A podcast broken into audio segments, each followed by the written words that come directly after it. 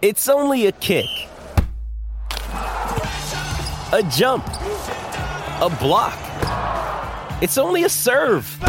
It's only a tackle, a run. It's only for the fans. After all, it's only pressure.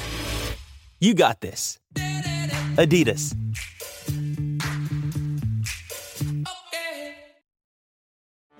Get ready for the greatest roast of all time the Roast of Tom Brady, a Netflix live event happening May 5th. Hosted by Kevin Hart, the seven time world champion gets his cleats held to the fire by famous friends and frenemies on an unforgettable night where everything is fair game. Tune in on May 5th at 5 p.m. Pacific time for the Roast of Tom Brady, live only on Netflix. Yeah, I got the Masters on now. Uh, by the way, Sergio Garcia, uh, before we get to the Wolves, uh, made a 13 on the fifth hole. Or, excuse me, a 13 on the par 5 15th hole. And and I saw the replay. Uh, didn't hit a bad shot. And you say, how can that happen? Well, he actually hit one bad shot. So he hits a drive. He only has a six iron in. It's a par five, but there's water in front. Hits it right next to the hole of the six iron it kind of started backing up, rolled in the water. So he's in the water in, in two, out in three. So he's hitting his fourth shot. Hit a wedge right next to the hole. Looks like it's going to stop. Goes in the hole. So it goes in the water. So now he's that was his. Uh, so he's in in two, out in three, in in four, out in five. His six shot, same thing, hits behind the hole, goes in. So he's in in six, back in seven, hits eight, goes back in. Then when he was hitting his his, I think his ninth shot, he actually hit that one bad. That one in. So now he's in in 10, out in 11. And then he hit, finally hit a good wedge and knocked it in for a 13. Uh, hit five balls in the water. And his quote was after he talked to the press after that defending champion, he goes, I don't know what to tell you. He said, it's one of those things. It's the first time in my career where I make a 13 without missing a shot. Simple as that. I felt like I hit a lot of good shots. Unfortunately, the ball just didn't stop. It's one of those things. It's just unfortunate, but that's what it is. Uh, he says it started with Garcia in the fairway at a six iron and quote, I thought I was perfect straight at the flag. If it carries probably two more feet, it's probably good. And if it probably carries a foot less, it probably doesn't go off the green and probably stays on the fringe. But unfortunately, I flew it on the perfect spot for it to come back. And then I kept hitting good shots with the sand wedge. And unfortunately, I don't know why the ball just wouldn't stop. So the guy hits five good shots. Go back and watch the replay, and they all go in the water, and he is done. Shoots an 81, nine over, and he went eight over on that hole. So he was one over other than that. And if that second shot stays on the on the green, he would have been on in two and probably would have made it worse to birdie. Probably would have been about even par. So a tough break for the defending champion uh, at Augusta National. One other thing we were talking about Jordan Spieth. He's four under guys. Here's Jordan Spieth. He's this is his fifth Masters. His first was 2014, tied for second. His second, 2015, he won it. His third, 2016, he tied for second, and that's when he had the big lead and dumped it in the water twice mm-hmm. on, and made what a six. And on 2017 last year, he had a bad. He was in the running, had a bad last round, and finished tied for 11th. He's four under, tied with Tony Finau. Uh, Tony Finau finished at four under par. Uh, we were talking the Manny. You know, I, I, have mixed feelings about watching. I'll watch the Wolves tonight, but if if Jimmy Butler doesn't play, I, I don't have a lot of hope. Gonna, I don't think he's going to play. Yeah, I, I, don't. You know, look. Denver's a lot like the Wolves. Uh, the, the, Wolves are are a game up on Denver. The Wolves uh, have beaten Denver twice this year. The Wolves play four games left. They play at Denver, at the Lakers, then come home to play their nemesis, the Memphis Grizzlies, and then close. Grizzlies this. going for the season sweep. Yeah, no, you know, I think the Wolves beat them once, didn't they? No, I they, think they've only played twice. Uh, they, uh, you might be right. I mean, so they've lost twice to Memphis, a team that's won what seventeen games this year. Uh, I think it's like 20 or 21 games. Yeah, it's, yeah, it's, but they've not been good. If you look at that, the Wolves, if they are 0 2 against Memphis and they're 2 and 2 against Phoenix, the, the bottom two teams in the West, the Wolves are 2 and 4 against. And if you and if you yep. go to the bottom like five teams in the in the East, the Wolves are like oh, five oh, they, and five they've, against. They've them. lost. They've lost to every non-playoff team in the East on the road except the Knicks. Yeah, eh, so it's they they have left about. And at the time, everybody said, "What's the big deal?" Well, then Jimmy Butler got hurt. So it, you know, look, you're going to lose to those bad teams sometime. That's the NBA. But but you can't be against the worst teams in the league. There's something like there's something like six and eight, right? Yeah. You, you, you know, you you can be ten and two you can be, you know, a, a nine and three. I mean, you're going to lose. You, you don't expect to go 12, 14 and 0, but, but you can't be six and eight against the yeah, West. No, I, I told Royce when they lost, they lost that last game to Memphis.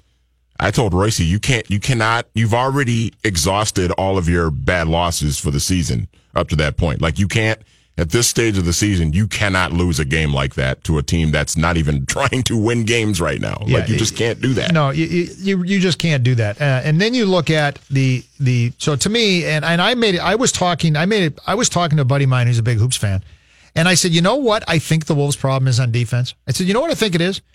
I said, I think the problem is that Thibs has designed his his defense to stop his offense. Yeah. And and if the Yeah. Wolves had to play against Thibs' defense, the Wolves would never score. Because the Wolves run an old style offense that, you know, and again, there's two reasons why they run an old style offense, which means they don't rely on the three pointer. Mm-hmm. One is Will, Thibs, much to much to his discredit, did not build the roster to to to fit the modern NBA. And by that I mean I have no problem trading Zach LaVine for Jimmy Butler but you're losing a lot of three point shooting. But I have a big problem, and you know, going and getting Teague instead of Ricky, at least at least Teague can probably hit more threes than Ricky. But to me, that he shouldn't have made that. Tr- if you look at the stats between Ricky and Teague, the the the, the advanced stats, win shares per 48, offensive box plus minus, Teague and Ruby are almost the same. They're different players. Teague's strength is more shooting. Ricky's strength is more maybe defense. But but he spent five million dollars more for a player that's really no more effective than Ricky. They're Could about they the have same. constructed the roster in a way where they could have had both those guys? No, No. no. Would the money but have what been, they could have done is when he had his money left over, instead of signing Taj Gibson, he could have went after and gotten, for example, JJ Redick, who wanted to come here. He could have constructed the roster and gotten some three point shooters. And instead, I thought he we went, liked Taj though. we, well, but no, it was Taj has been great, but, it's a redundant skill. It's redundant with so anyway. So he built so one, he has a team that is not really built to shoot three pointers, and two, he has an offense that's not designed to get three pointers. So it. so it's it's so they have a team that that that it's the old NBA style, and his defense. Uh, Key Sang is that his name? I follow him on Twitter, and he he put out these these charts that show where you defend the best. And guess where the Wolves defend the best? Two point shooting areas outside Yeah. the paint. well, Guess where they defend the worst? Three and at the rim. And look at all the best defensive teams in the league. Where do they defend the best? For example, the Warriors, or or excuse me, the, the Spurs. The Spurs, their number one area they defend the hardest is the corner three. The number two area is around the rim, and the number three area is longer threes. The, the area where they defend the weakest is the two point shots. They're designed to do that. Boston's designed to do that. Spurs are designed to do that. Warriors are designed to do that. Utah's designed to do that. And the Sixers are designed to do that. And because these guys have modern coaches who have built their teams to play the modern game. Yeah. And Thibs Thibs defense, he runs the exact same defense he ran in 2011. And in 2011, that was an effective defense because no no one was shooting threes. Yeah, the ice. It's the it's the ice defense. My my guy Dane Moore, who, work, who works for Zone Coverage, he wrote a piece back in December, basically talking about how Thibs's offense. It's exactly what you said. It's it's Thibs's offense is predicated on shooting a lot of mid range shots, and then his defense is basically. And he even and Dane even had like a quote from Thibs in the piece where Thibs is basically saying the the main idea for the defense is to force teams into shooting the long two. Yes. And, but it's like Thibs, your offense is shooting a lot of long twos. Well, although I would say the focus of Thibs' defense does not force the long two because that isn't what the It does force it, it does force the long two, but the thing of it is is teams are not taking long twos anymore. So that, that's what renders it Right. When ineffective are- because peop- teams are instead of shooting long twos, teams are shooting threes. I mean, there were there were times in that Utah game when when they were driving the paint and all five Wolves defenders were in the paint and they kick it out and Utah had three guys that could hit a three. I mean, it, Thibs is Thibs was a mistake. Uh, he's not going to change his stripes. He he built the team incorrectly, and now you got a team that doesn't. There's a lot of talent on this team. Uh, I don't think we can dis- dispute that, especially Towns and and uh, Jimmy Butler. But but and then you look. I just want to give you a couple things. The Sixers are Brett Brown, who are the Sixers now are 48 and 30. They play the Cavs tonight, and if they beat the Cavs, they'll finish third. The Sixers are have won 12 in a row. How about a couple of stats here that I'm just going to read you, and then we'll take a break. But how about this? I'm going to just read a couple of stats for you. Last night, by the way, they played without. now they were playing the Pistons, who aren't great. But last night, they are playing without Joel Embiid, uh, Dar, Darko, Dar, what's Saric's first name? Dario Saric. Dario Saric, and another guy. They're playing without three guys, and they and they easily beat the Pistons. They've now won 12 games in a row. And here, and they pick up guys like Belinelli, JJ Redick, and here's some of their numbers. The, the Sixers have the league's fourth ranked offense uh, over the 12 game win streak. They have the best defense in the league over the last 12 games. Even their defensive rating in the last 12 games is 96.5. That is the underrated part of the Sixers and why they're so good is how good defense, how good a defensive team. So they have are. a 15.6 net rating over that stretch. And in the last 18, there were 18 games over 500 for the first time in 17 years. They're the second best defensive rebounding team in the league over that point. I mean, Brett Brown is a is a disciple of Pop. Just like Budenholzer was at Atlanta, and those guys have done well. And the Sixers. So now the, everything we talked about the, the Wild is the same for the Wolves. In other words, Thibs came in here in the first year. I liked his patience. But his second year, I wanted him to build a team, and I talked about this in the offseason. He needed to build a team that was not focused on just getting in the playoffs this year, a team that would be ready to win the title as soon as the Warriors started to age. We're already seeing the Warriors age this year with all the injuries they've had. And this was kind of before the Rockets had burst on the scene. Instead, he built a team just trying to get it in the playoffs, and now they're salary cap strapped. There's no hope to, no hope to add three three point shooting, and this team is now is going to is in the same boat as the Wild. You know, you know the one thing Thibs shouldn't. Well, there's a few things he shouldn't have done, but one of the big things he should not have done. He should not have signed Gorgui Dieng to that big contract. No, not if and if he, should did, not have done and it. And once he did it so early in the season last year, he should not have done it. and that. once he did it, you can't go out and sign Taj. That's the point. Yeah. You you've got to sign something else, and and it just shows further that now the the window of winning with Towns is basically already closed. And, and I don't know how you un, unspool this thread, but they're going to have to try to do it. Uh, hold on before we go to break. Miguel Sano just hit one off the building uh, across the street. How many men were on base? Field. Uh, it's a two run homer. Game is now tied. All right, Miguel two has made up for his two blunders. Uh, he kind of has Plenty of time for him to make another. That was an absolute bomb that he just hit. Yeah, well, I'll tell you, it. he he and Dozier are kind of like the cold weather is not impacting them as far as hitting. What he's got three now, and Dozier's got four. Yes. So uh, you know, and give Kyle Gibson credit. Uh, he's hung in there after a rough start. We'll take a break uh, and come back. I got to see what I'm going to talk about here. I got give me a second. I'm just moving slow. I'm moving It'll slow. give us time to rewatch that Miguel So- Sano home run, so that's okay. Take as much time as you want. Johnny's Yeah. patiently We're, waiting. we're going to talk a little more three point shooting when we come back.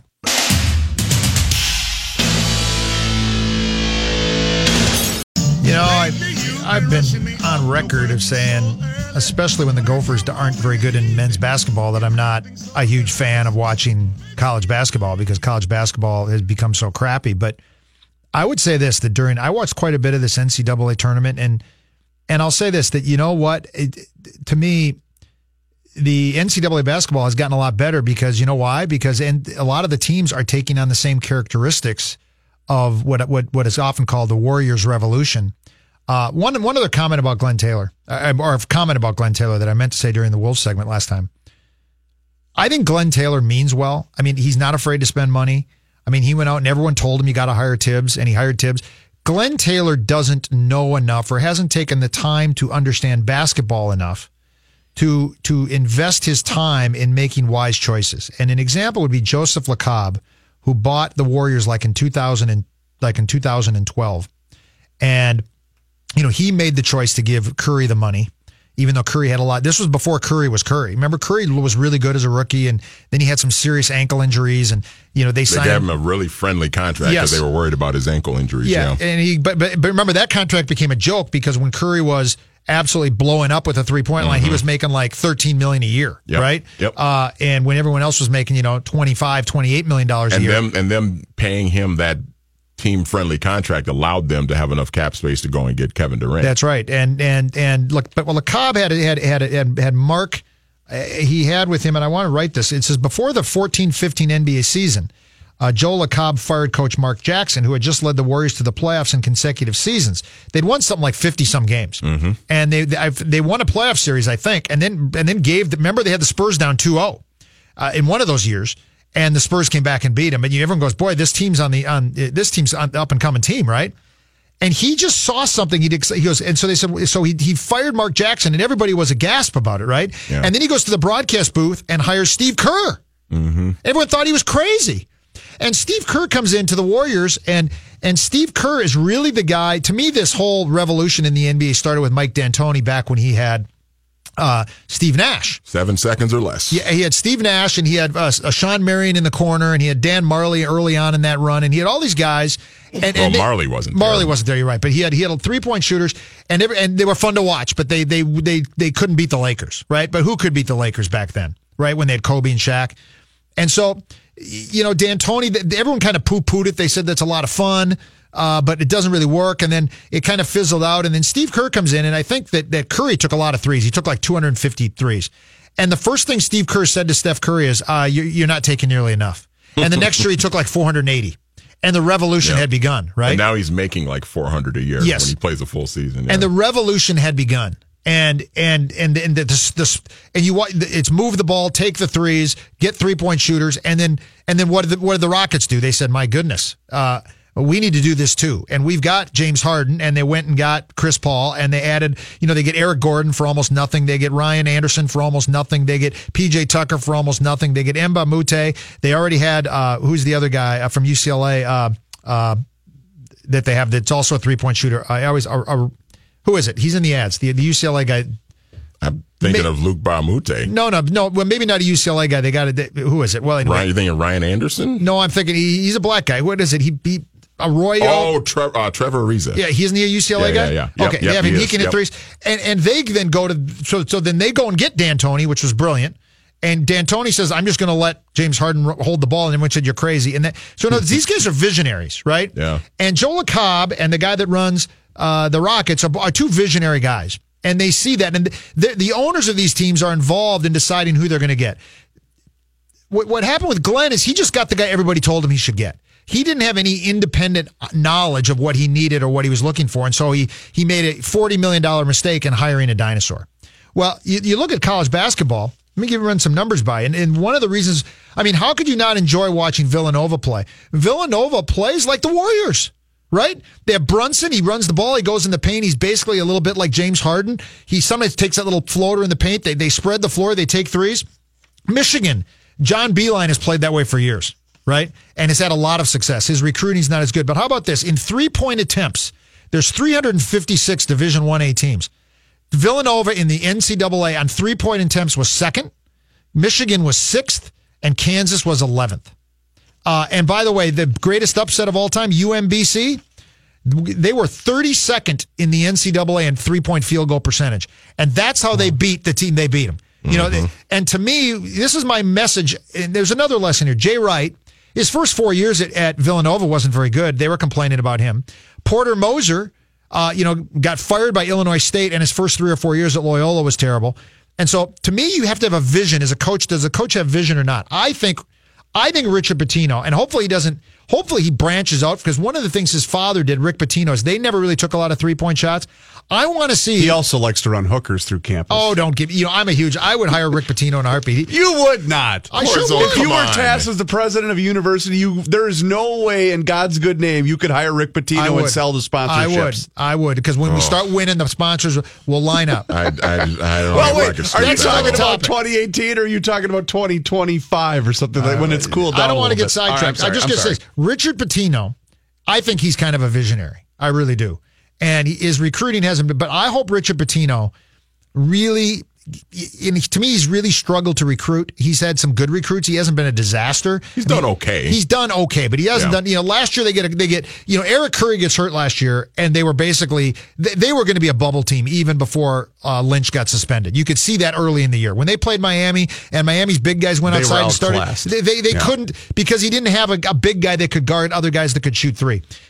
I think Richard Pitino's enough of a visionary that, that I hope he he takes that path of, of turning the Gophers into a Warriors like offense. I think that's what I think he has the ability to do it. I You just hope he's learned his lesson from recruiting guys like Kanate and Juju, and Well, you yeah. can't, you just can't, you can't waste roster spots on those type of players anymore. No, you and, can't. and so I'm hoping That that them. that Richard Pitino can can follow the direction of a Beilein. Yeah, and here's about Beilein. Look, Michigan's talent was was nowhere near what Villanova's was or Kansas's was.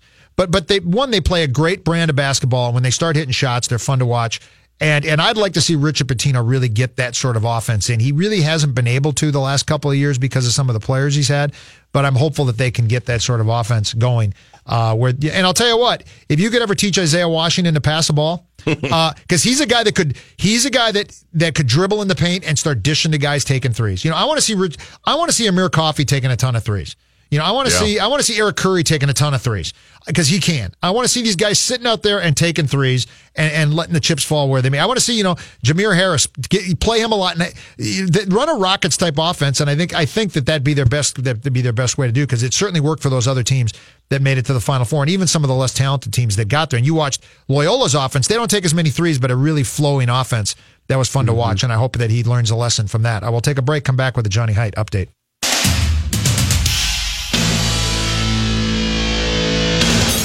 Johnny Height's going to give us an update here, but uh, the Twins, uh, Ryan Pressly's giving up what a bloop. I didn't see the first guy got on runners at first. It was third. a walk, a leadoff walk, walk and then and a then a bloop bloop. single by uh, Robinson Cano. So runners on first and second, nobody out in the uh, top of the seventh. Game tied two two. Take it away, Johnny. Thanks, Corso. This update sponsored by Indeed. Are you hiring? With Indeed, you can post a job in minutes, set up screener questions, then zero in on qualified candidates in an online dashboard. Get started at Indeed.com slash hire. Let's get You, Johnny uh, some water. you been doing any talking today, John? Just uh, a little choked up there about something, apparently. Twins home opener is going on. Uh, two to two right now. Uh, Miguel Sano, uh, he's got a couple bad plays in the field, but he also has a two run homer for the Twins. he do what Miggy do. That's what Miggy do. Two to two. Uh, they're in the, uh, uh, what inning we in? Sixth? Sixth inning. Top of the inning. seventh. Top, of the seventh. I'm Ah, sorry. Miguel's just playing like a DH. That's all. Uh, James Paxton started for Seattle. Kyle Gibson started for the Twins. They are both out of the game at this point. Uh, James, the best part of James's day, the eagle at the beginning of the day landed on him while he was out uh, getting ready to throw. And when an eagle is supposed to land on a, what would you call it, a handler? Yeah, Uh, sure. it- when an eagle is supposed to land on, an, on a handler for opening day and instead lands on the opposing starting pitcher, that's when Twitter is awesome. because of the the photos and everything else attached to gifs it. and- yeah, yeah. oh, it's fantastic. Well, you know what I always say about Eagles?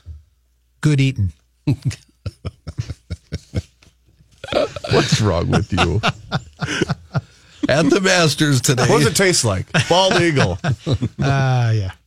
uh, Tony Finau, the fellow who hurt his ankle after his hole in one yesterday, uh, he's in the lead. Uh, he's at four under, done for the day. Jordan Spieth is also at four under. He's on the 14th hole right now. There's a whole batch. I'll of give you an update. Jordan Yeah. Spieth is fifth, five under because he Oh, birdied, he birdied okay. 15. So he took the lead. Uh, we have a whole batch of fellas at three under. Uh, Tiger, if you're wondering, he is at one over for the day. He is finished for the day. Uh, the Vikings signed wide receiver Tavarres King today. The Tavarres King. He's a fifth year veteran from Georgia who was with the Giants from 2015 through 2017. Oh, the last time we had a Tavares, it worked out pretty good. He's also played for Denver, Carolina, Tampa Bay, and Jacksonville. He was taken back in the 2013 draft by Bronco in the fifth round. Made his NFL debut in 2014 with Tampa Bay. Uh, he's played in 17 games, made three starts in his career. He has 22 receptions, 303 yards, and three touchdowns. A Wild right back at it after that loss to Anaheim tonight, uh, last night, excuse me. Uh, they'll play Los Angeles this evening. A Wild forward, Luke Kunin, underwent surgery this week, fixed up the torn anterior cruciate ligament in his left knee. He's expected to be able to come back to play within six to seven months. Uh, NBA news, big game for the Timberwolves tonight. They're in Denver to play the Nuggets. And Ryan Presley just picked up a huge strikeout. Now His he's runners out at of the first game. and third, one out, and they're bringing in the lefty. I'm guessing that is Ken Duke. and I know the game was on late last night, the Wild game, but if you want a thorough recap of what happened, here it is. The Kings got one point, then they got two points before the Wild. Then mm-hmm. the Wild got one point, then they got two points, then the Wild got three. Yep. And then and then the King, one of the Kings, they snuck the puck in there and they won. Boom. Analysis. That's the breakdown. Snook it in. Yep. I think he had it right the first time when he called them the king. The King. The King. Yeah, 'cause that's how Jacques would say it. We were going through the uh, the, the the team logos that hang from the roof of the X there, Corzo, and uh, boy, when a six year old looks at an image and thinks up of a name, that is truly priceless. We came up with the Hot Wings, and we came up with the, The Hot Wings? and the, Hot Transformers Wings. for the Golden Knights because they look like the Transformer mask. Uh, Frozen Four semifinals tonight at the Xcel Energy Center. Uh, game one is already underway. Minnesota Duluth is leading Ohio State. They scored two quickly, so it's two zip uh, Duluth. Uh, game two is Michigan against Notre Dame. That's underway at about eight thirty tonight. Been a busy week for outfielder Trayce Thompson. Uh, Trayce, of course, is uh, Klay Thompson's brother, and uh, they could be playing in the same city. It looks like The Oakland A's claimed Thompson on waivers from the Yankees today. I was just gonna say I thought the Yankees just claimed him. Yep, and they had to put him on waivers to clear waivers, but he didn't clear. Obviously, Oakland picked him because they weren't going to keep him on He's the major kind of league bounced around a little bit. He was Yeah. with the White Sox. He the was a hot Dodgers, and- prospect at one point. Yeah. Yep. Uh, uh, the manager for the A's, Bob Melvin, said, "I think it's pretty cool of the brother, brothers being on teams in the same city." How's his jump shot? He said, I talked to Trayce a little bit and he's really excited. The Yankees had claimed Thompson earlier this week after he was waived by the Dodgers. The Yankees tried to assign him to AAA Scranton if he had cleared waivers. If Thompson is still in Oakland's major league roster next week, he might even get a chance to play against his former team, the Dodgers. Oakland's scheduled to visit Los Angeles for a two game series next Tuesday and Wednesday. Mychal Thompson's got himself quite the athletic family. And uh, boy, uh, this uh, I don't know if you've seen this video, but UFC star Conor McGregor stormed a media day ahead of UFC 223 at Barclays Center, damaging a bus and allegedly injuring another fighter in the process. UFC This pres- is what we call promotion. Very Yes. much so. Yes. UFC President Dana White said McGregor and a large entourage were led into the building by credentialed journalists. According to multiple witnesses, McGregor ran into the area, arena's loading dock, began throwing objects at a bus, which was taking a group of UFC fighters to a nearby hotel. In a video posted by TMZ, he showed lifting a dolly and throwing it into one of the bus's windows. How many f bombs did he drop? I'm sure he dropped plenty of those. But Why? pro- why is he doing that? to Is he- promote the fight. You Well, know, I, I get that. Is but what's the the, the so the look at what happened. You know how many knuckle dragging meatheads we have in this world? They're going to eat this crap up No, and watch that, but, this but, fight. But obviously, if you asked him why he was mad, he's not going to say, "Well, I'm trying, I'm faking it to promote the fight." He's got to have some pretext as to why he's doing it. Oh, I see. You you, you want to know the reason behind his anger? You, you know, what he's claiming it to be. Got other than right, that's what I'm saying. My favorite part is uh, Dana White told reporters he thought a warrant had been issued for McGregor's arrest, but the NYPD said, uh, oh, we haven't issued any warrants, although we are looking into an incident that happened at the arena. So, uh, they, they they need a police presence. So their uh, Police. their response was, "We don't have a cow. we don't. We got We a don't. bull." We don't have a cow. Oh, that's fantastic. All right, thanks, Johnny. Yep.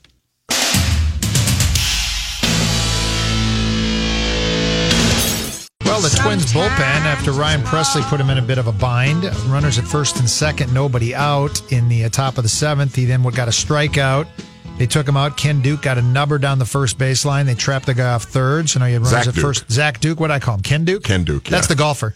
Zach Duke. And then they uh, the, he got the last guy out. I didn't see how, but uh, Ken Ken Duke, Zach Duke, being a catcher for Zach Duke is is is heavy lifting. I mean, he throws a lot of balls in the dirt. That guy, doesn't he? I will give Pressly an ounce of credit though, because the Yeah. the one he did walk, Walk a a guy, guy, and then it was a bloop. The the bloop was a bloop, but then he did stri- get a big strikeout. No, so. no, no. It's it's the, look the, the we we've talked earlier about how the Wild kind of built because you know they had this fan base, they had all these people buying these tickets.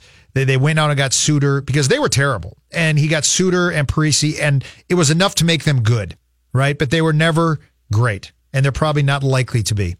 Uh, and you look at the Twins in the in the 2000s, they were good, but they were never really good enough to beat the Yankees. Although they had some seasons, if you remember, 2010, the Twins remember had a better record than the Yankees. The and Twins, they should have beaten. They, Yeah, they so- were a better team than the Yankees. they were. They should have beaten the so, Yankees. so they had yeah. built a really good team by 2010, uh, and then in 2011 it all fell apart until really last year And when they they, should have back. beaten Oakland in 2006 too. And then we've, we've talked about the disaster that Thibs has, has turned over there. That that Karl, it looks like Karl-Anthony Towns isn't even going to have as much support as as th- that uh, KG had. Uh, so, which is too bad because him and Jimmy Butler and Karl-Anthony Towns. If you have somebody that knows what they're doing, they should turn that into a really good team. When you have two guys that are that good, Here's what I will say, and and I I mentioned this yesterday.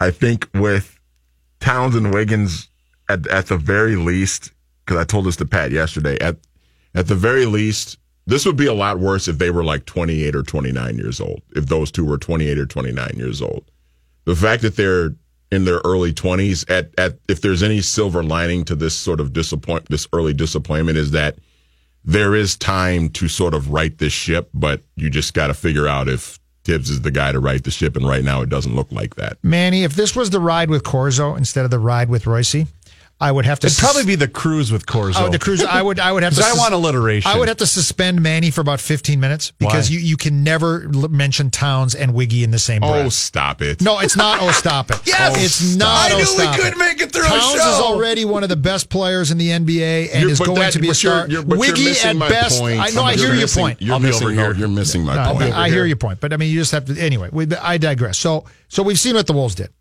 but but now the Twins, by the way, two two, uh, bottom of the seventh, uh, one out. Twins to, play- hold on, but as as the as the middle person in that argument, I side a little bit more with you, Corzo, because I'm not, and I'm I am a Wiggins guy. I I, I still th- I'm one of the rare people that says he's still too young to have a final judgment on it, and I still think he has has room for growth. But Home run. Karl-Anthony Towns is in a complete different class not- when it comes to those two. Listen. Mitch Garver, by the way, just went deep, so the Twins lead three. Twins two. lead three I two. am not saying that Andrew Wiggins is as good as Karl-Anthony Towns. What I'm saying is that because you have two young players that are still growing and getting better, you have time to right the ship. It's not like they are getting old and going past their prime. Right, yes. That's the point that I'm making. I'm not saying, hey, Wiggins is better than Towns. I mean, come on. What That's I'm not saying what I'm is, saying. when you've got Wiggins eating up 28 million dollars of your salary cap, your chances of building a team around Towns are are are greatly reduced. But anyway, that's not my point.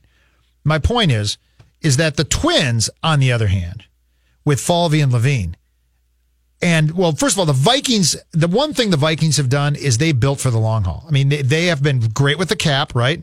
They've been good and they've been building. And when the opportunity came for them to go for it and get the what they hope to be the final piece, they had the money available to go do it, mm-hmm, right? Mm-hmm. That they were they were building and they were good, but but you always got the sense that everything Zimmer's done since he's been there and with Spielman doesn't mean you're going to succeed. But they were building, trying to build a team that was capable of winning a championship, and now they've got a team capable of winning a championship. Right? When you get to the NFC But Championship now game, they have a quarterback that's taking up a lot of money in but that's okay. cap. They'd saved the money, and they still, by the way, after signing him and after signing uh, the, Richardson. they still got twelve million on the cap this year. But you need a lot of that for draft picks. And they're going to have that. They're going to be fine. Uh, They're going to be fine going forward. They, they they they did the right thing. The Twins now appear to me to be building for winning championships. Right? And in the meantime, they're going to be pretty good. In other words, last year, Falvey and Levine didn't do anything to derail their long term plans, right? They did hardly anything, right? They went and got Castro. Uh, they, they, they were patient, much like Thibs was the first year. And the moves the Twins have taken this year, nothing, none of the moves they're making are going to get in the way of their young players. Right, Odorizzi they got for a year or 2 Uh, this other guy they got for a year Lance or two. Lynn. And and then the story came out that came out right before I went on the air, and Johnny's referenced it. It- it- this was from Jeff Passan. Some unrelated news because he did a piece on this Blackmon guy, the guy with the beard who signed long term with Charlie- the Rockies. Charlie Blackmon. Charlie Black, because he wanted to stay there. Who looks like the guy from um, uh, Game of Thrones. the guy with the beard and also does those ads for some hotel chain where he's got the crazy beard. Okay. Looks just like that guy. Uh, sources tell Yahoo Sports that Minnesota that the Minnesota Twins offered contract extensions this winter to Byron Buxton, Max Kepler, Jose Berrios, and two other young players. Which we could probably who would the two other young players be? Uh, the, the the speculation is that it might have been Polanco Yep. or that it also might have been Rosario. Okay, Or or Miguel, but that's left to that's right left to and so those guys so so that they're what they're trying to do is what are called the bridge deals right Mm-hmm. remember the indians were the first team to do this years ago where you got they so the player so the team gives you money so the player so the next it's two a years smart risk with or it's it's a smart move with much more minimal risk than signing a long right term what deal you do to a, is you take you take a player who you've got complete control over which means you can pay him hardly anything and you overpay him for those two years and then those players give up their their first two years of free agency something like that's why they call it a bridge the deal Phillies have just done that with the two of their young, what they view as young superstar building blocks. And that's what apparently what Blackmon did. Yep. So so you have the ability. So you you, but it's interesting to me that these guys said no. well, I mean, so we don't know what the numbers were. Or that's that's the that's the sticky wicket. You, I- I'm suspecting that they said no because this front office may or may not have lowballed. Again, we don't know what the numbers are, but if it was a similar deal to like what the Phillies gave to a couple of their players or what the St. Louis Cardinals gave to their young shortstop DeJong, they might have said yes. But my guess is that it might have been a little bit lower than what those market deals were. But I have no idea what that money was. But what doesn't it seem like they these guys they're not like saying let's get let's go sign a bunch of crazy contracts just so we can you know be in the playoffs. last year they, they got in the playoffs and when, and their plan was never to get in the playoffs, right? Their plan last year was let's take our time, let's look at this, Let's and, see what we have and let's analyze. And it was great that they got into the playoffs. And this year, they, look, they're in a division with the Indians, which are really good. But you know, if you're paying attention to the Indians, don't you think the Indians are a little weaker this year than they were last year? I mean, they lost some guys, right? Mm-hmm. They- They're still the best team, in the, but but their window's closing. Okay, you can see it. You know, and so they're they're building for the long term here. Is what they're they're trying to build a team that could be a powerhouse. That's what I see. Whether they can they do it or not, we don't know. But don't don't you agree with me? I, I like every. Uh, I obviously wanted them to go out and get a starter, but to get or an ace starter, but to get a guy like you, Darvish, it was going to cost you a lot, and you wouldn't have made the other moves that you did. I think that they rebounded nicely from where from after when they were rejected by Darvish to where they ultimately got to, and it also helped that your offseason free agent market was as soft Yes. as it was. That that played in their favor, and I'm not criticizing the Twins for that. I'm Like I'm saying, saying, if- that if they it- made a good move in if it wasn't soft, okay, they wouldn't have signed. They, they would have traded for Odorizzi because Yes. they got him and his. They wouldn't have signed the other guy. They would not have signed Lance Lance. No, that was right. just like that's like. uh It's kind of like the Patriots trading Brandon Cook. Hey, we'll give you a first round draft pick for it. Okay, They also probably wouldn't have been able to sign Addison Reed to just a two year deal Right. because in a normal free agent season, he might have gotten a three or a four year contract. because and I'm kind of glad they didn't get you Darvish. Frankly, I think they're better off not having that on their I books. wasn't that worked up about. Uh, and you know, and either. Berrios, you know, Berrios had a Because really, of the money, yeah. Berrios had a really good year last year, and you know, his first two or three starts last year were spectacular. So I'm not going to overreact by and his he's first the, start. and but- he's the guy long term that you would hope turns into your number, your bona Right. fide number one anyway. Oh, and they he's got your future. And they got a couple of other Yeah. guys, and and you saw it with Berrios, and we've seen it. He's he's still not consistent, you know, like any young pitcher. But when his stuff is on, he's he's he's he's one of the best in the game. And it's just a matter of how often can he be on? You know, more often than than not last year, and we'll see if he can improve that this year. We'll take a break, come back, and wrap up this edition of the ride with Royce.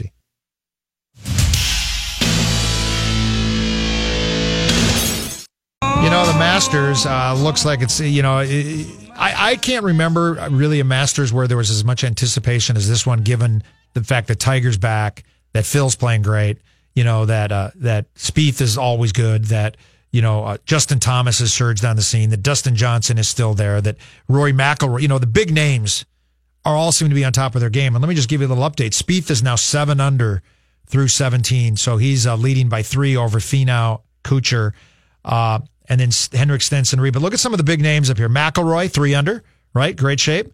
Uh, he's right there. Zach Johnson, a former champion, two under. Mickelson finished at two under. Rickie Fowler is two under. Uh, you know, a lot of really good players doing well. Then you get to, down to some of the other bigs. Even even uh, Tiger, who kind of struggled today, is one over, still very much in it. Uh, Bubba Watson one over, and Justin Rose one over. So these are kind of the big names that everyone was kind of counting on uh, that would be there, and and almost all of them are in are in play and will be in play come even tomorrow and the weekend. So I think the Masters that everybody is looking forward to that that still dreams that Phil and Tiger could be in it. I've seen enough Masters to know I've seen guys that have been seven back the last day and have won it. So it's a long way to go. But but Jordan Spieth, who surprisingly, you know, Jordan Spieth doesn't have the firepower of some of these guys, of Justin Thomas or Dustin Johnson or Rory McIlroy or even Tiger, who has tremendous fire. Tiger's firepower now is right up there with anybody's. And and I'll tell you, Phil's got a lot of firepower too, as far as hitting it long. Spieth doesn't have the firepower. Spieth's game is always his wedge and his putting. And when he blew it two years ago, when he you know hit a, hit a shot in the water on twelve, and then he dropped a wedge and chunked the wedge in the water. That killed him. If he'd knocked it on and made a five or made a four, he pr- probably would have still won. He made a six. And then what's really been struggling, what, what Justin's really been struggling with, or uh, what not Justin, uh, Jordan Spieth has really been struggling with, has been his putting, which is what he's known is probably the best putter in the world a couple years ago. He's obviously putting well today, and Augusta does that to people. If you're a great putter, you're going to love putting there.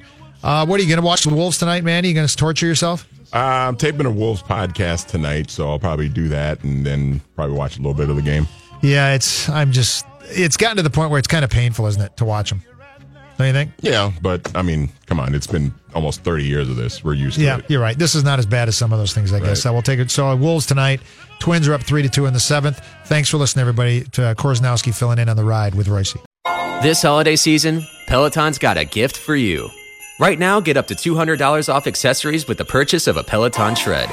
Accessories like non slip grip resistance bands, a heart rate monitor, yoga blocks, and more. Take your workout to the next level with Peloton. Motivation that moves you. Hurry, this limited time offer ends December 25th. Visit onepeloton.com to learn more. All access membership separate. Offer ends December 25th. Cannot be combined with other offers. See additional terms at onepeloton.com. This view was worth a hike. Right?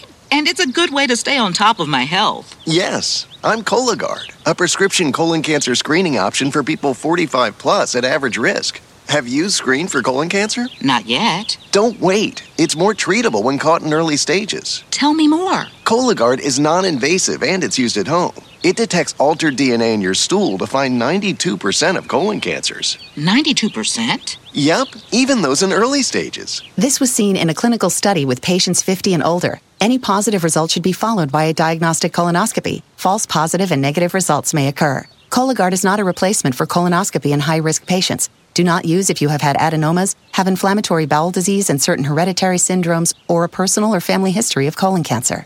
Most insured patients pay $0. Ask your provider or an online prescriber if Cologuard is right for you, or visit Cologuard.com. I'm in.